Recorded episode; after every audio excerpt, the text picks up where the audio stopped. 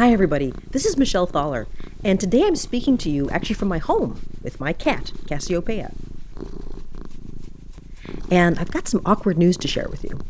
My producer, David Schulman, is claiming that he's been abducted by aliens.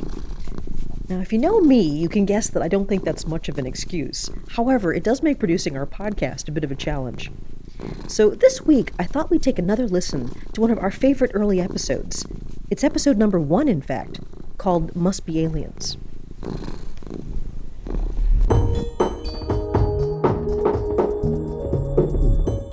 I'm Michelle Thaller, and this is Orbital Path, a show about the cosmos and our place in it.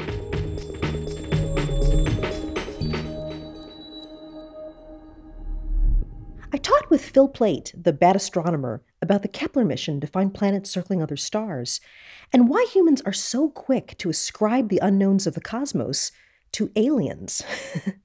In the two years since we recorded it, my original producer Lauren Ober has ascended to the media stratosphere as host of NPR's The Big Listen.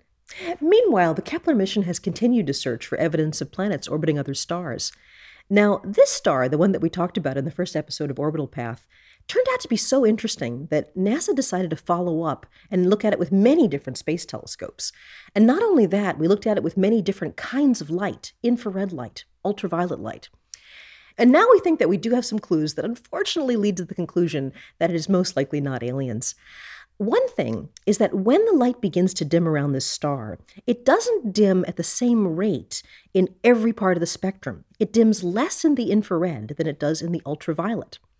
Now, that's almost the same thing that happens during a sunset when, as the sun passes through air, the shorter wavelength light gets directed away, and all we see is the longer wavelength light that looks sort of orange or red. That's why a sunset's red.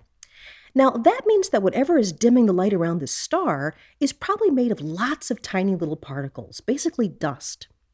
So there may be some kind of large irregular dust cloud around this star, and that's causing the dimming. That really tells you that this can't be an alien megastructure. An alien megastructure would probably be made out of something solid, like metal or neutronium or whatever they would build something like that out of. It probably wouldn't be built out of dust.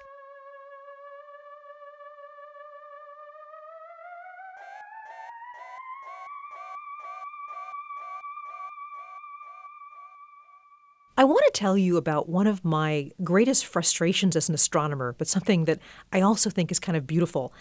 And that is that almost every time I'm giving a public lecture, I will be talking about some fabulous new result, some picture of a moon of Saturn, or maybe we've got a great new observation of a distant galaxy. And then I'll open up to the audience. You know, does anybody have any questions? Would you like to know more about what I've just told you? And a hand will go up. And it's amazing how many times that question is I heard there was a UFO sighted over Mexico City last week, or, or what about these mysterious lights off the coast of Los Angeles? And it occurs to me that this whole time I've been talking about the science that we're returning. People have been sort of desperately waiting for an opportunity to ask an astronomer could there be evidence of life, of intelligent life, outside the Earth?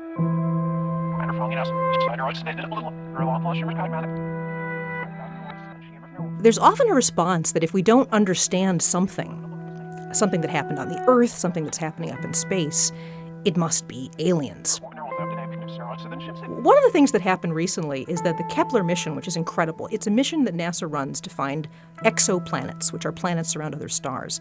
And it has found thousands of them. And in fact, there are many more thousands of candidates that may be planets once we follow up on them.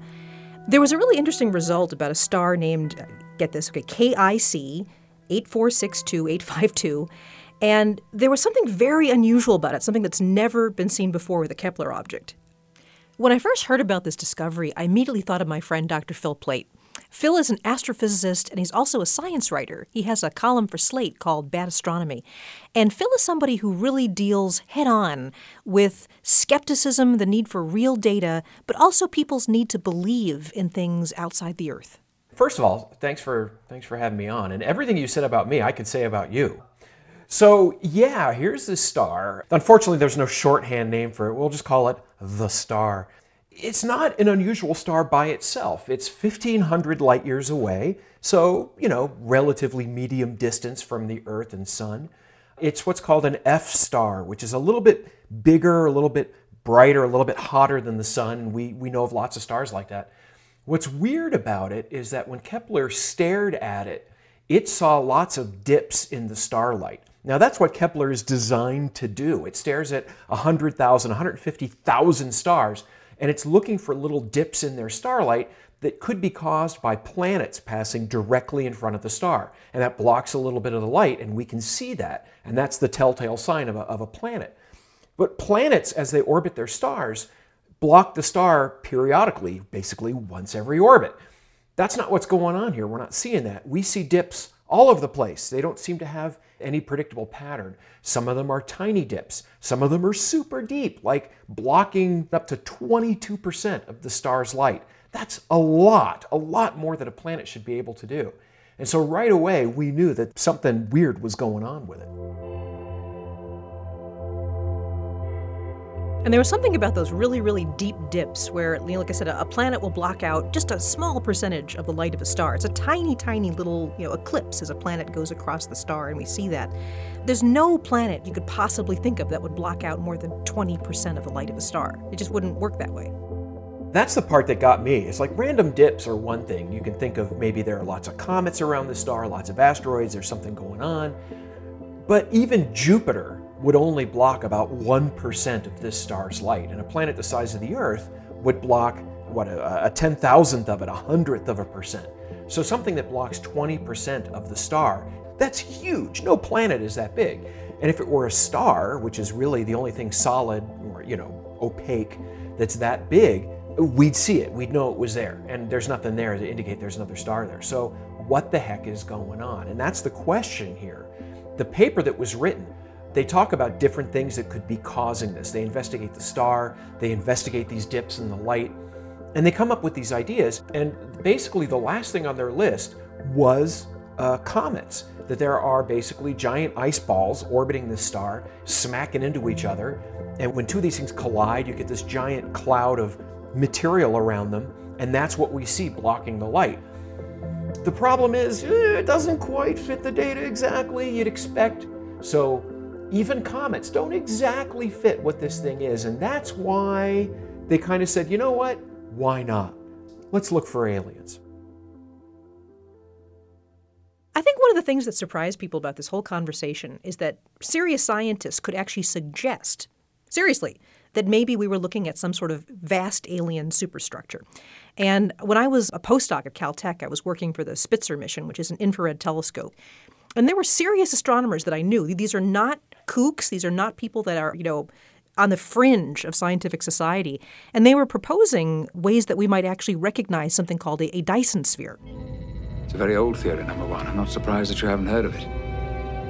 In the 20th century, a physicist called Freeman Dyson postulated the theory that an enormous hollow sphere could be constructed around a star. This would have the advantage of harnessing all the radiant energy of that star, and any population living on the interior surface would have virtually inexhaustible sources of power. Are you saying you think there are people living in there? Possibly a great number of people, Commander. The interior surface area of a sphere this size is the equivalent of more than 250 million Class M planets.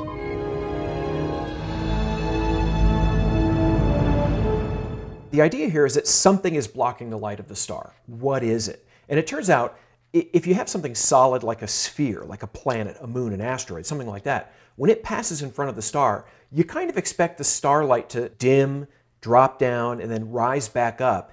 And we're not seeing that with this star either. It seems to dip down slowly and then rise more quickly.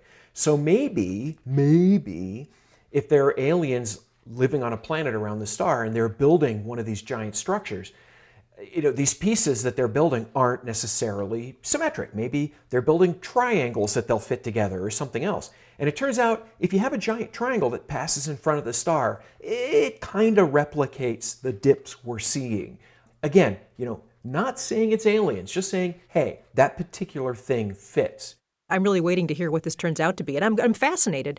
But like I said, I think one of the things that surprised people about the conversation was that scientists think this way at all. But, you know, the idea that scientists are so cold and so rational and so skeptical that we can't even consider the possibility that either this structure might be alien or that there could be alien civilizations out there To me, this is a part of my universe. It's a part of the view of my universe. You know, finding an alien structure around a star doesn't fill me with a huge amount of fear or cognitive dissonance. It would be incredibly, incredibly cool. It, happened here. And if it happened here, it's bound to happen in other places unless the Earth is so special that there's no other planet like it anywhere in the universe, and that is extremely unlikely. Basically, the universe is way more clever than we are. The, the more we study a group of objects, like, say, exoplanets, the weirder ones we find and, and ones that we would have never have thought could have existed just because it takes really bizarre circumstances to produce a planet that orbits its star the wrong way or that has a planet bigger than Jupiter orbiting right over the surface of its star. Things that are completely different than what we see in our solar system. And also, astronomers have to see that data and understand it, and that takes a huge imagination. The temerity of saying, you know what, I'm going to look for planets around another star. And it, that is so hard to do, and it takes such a series of incredible leaps of imagination to be able to figure out how to do that. These are smart people with incredible imaginations, and they are able to picture stuff in their heads that I can only dream of. I have actually the last couple of days tried to imagine what it would be like if we eliminate all of the natural possibilities. You know, I fully expect that as we investigate this star further and we understand it better, it's not going to be that. But I was I was trying to figure out what it would feel like. I was trying to figure out, you know, here it is 1500 light years away. It's up in the summer sky. That's sort of the view that uh, the Kepler spacecraft has as it stares at a, a point not too far off the constellation Cygnus. And what would I do sitting out on a summer night looking through binoculars or a small telescope? The star you could see with a small telescope. It's definitely not naked eye visible. Even binoculars be hard, but a small amateur telescope, yes. How many hours would I spend just looking at that little point of light, thinking, there's something else there, there's somebody else there? That's been the subject of how many short stories and novels and movies. I think Carl Sagan probably kind of nailed it in his book Contact. There would be richer messages further in. It doesn't matter what you look like, or what you're made of, or where you come from. As long as you live in this universe and have a modest talent for mathematics, sooner or later, you'll find it. It's already here. It's inside everything. You don't have to leave your planet to find it.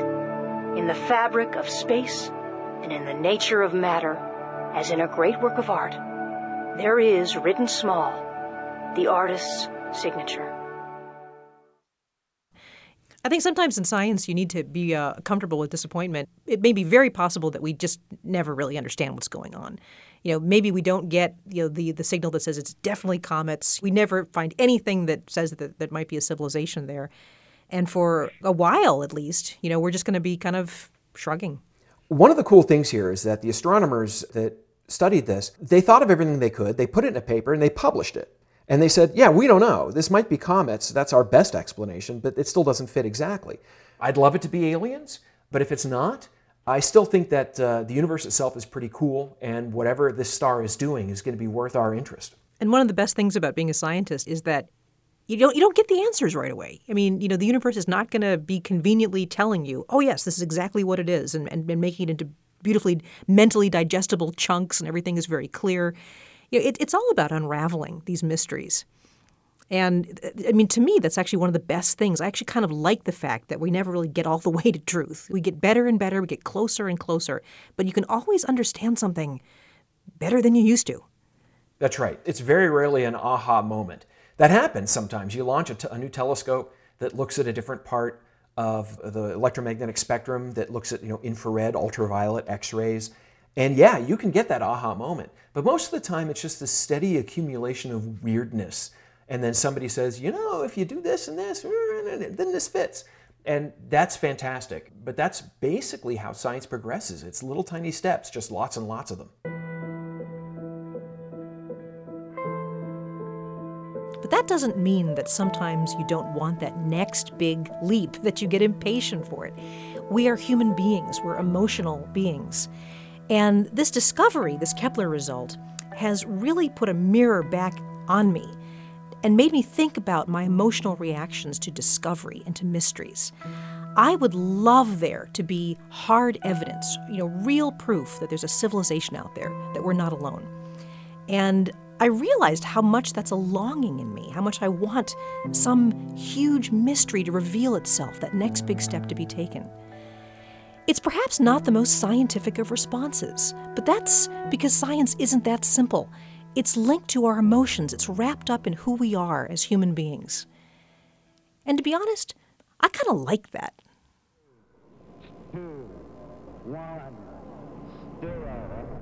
This mission to the stars has been commanded by Lauren Ober. John Barth and Genevieve Sponsler co piloted from the PRX mothership. Whitney Jones navigated the soundscape, and Jim Briggs orchestrated the theme music. Special thanks to the studios of WAMU in Washington, D.C., Planet Earth. We are supported by the Alfred P. Sloan Foundation, enhancing public understanding of science, technology, and economic performance. More information at sloan.org. And I'm Dr. Michelle Thaller, a little bit of dead stardust, signing off for now. Yes.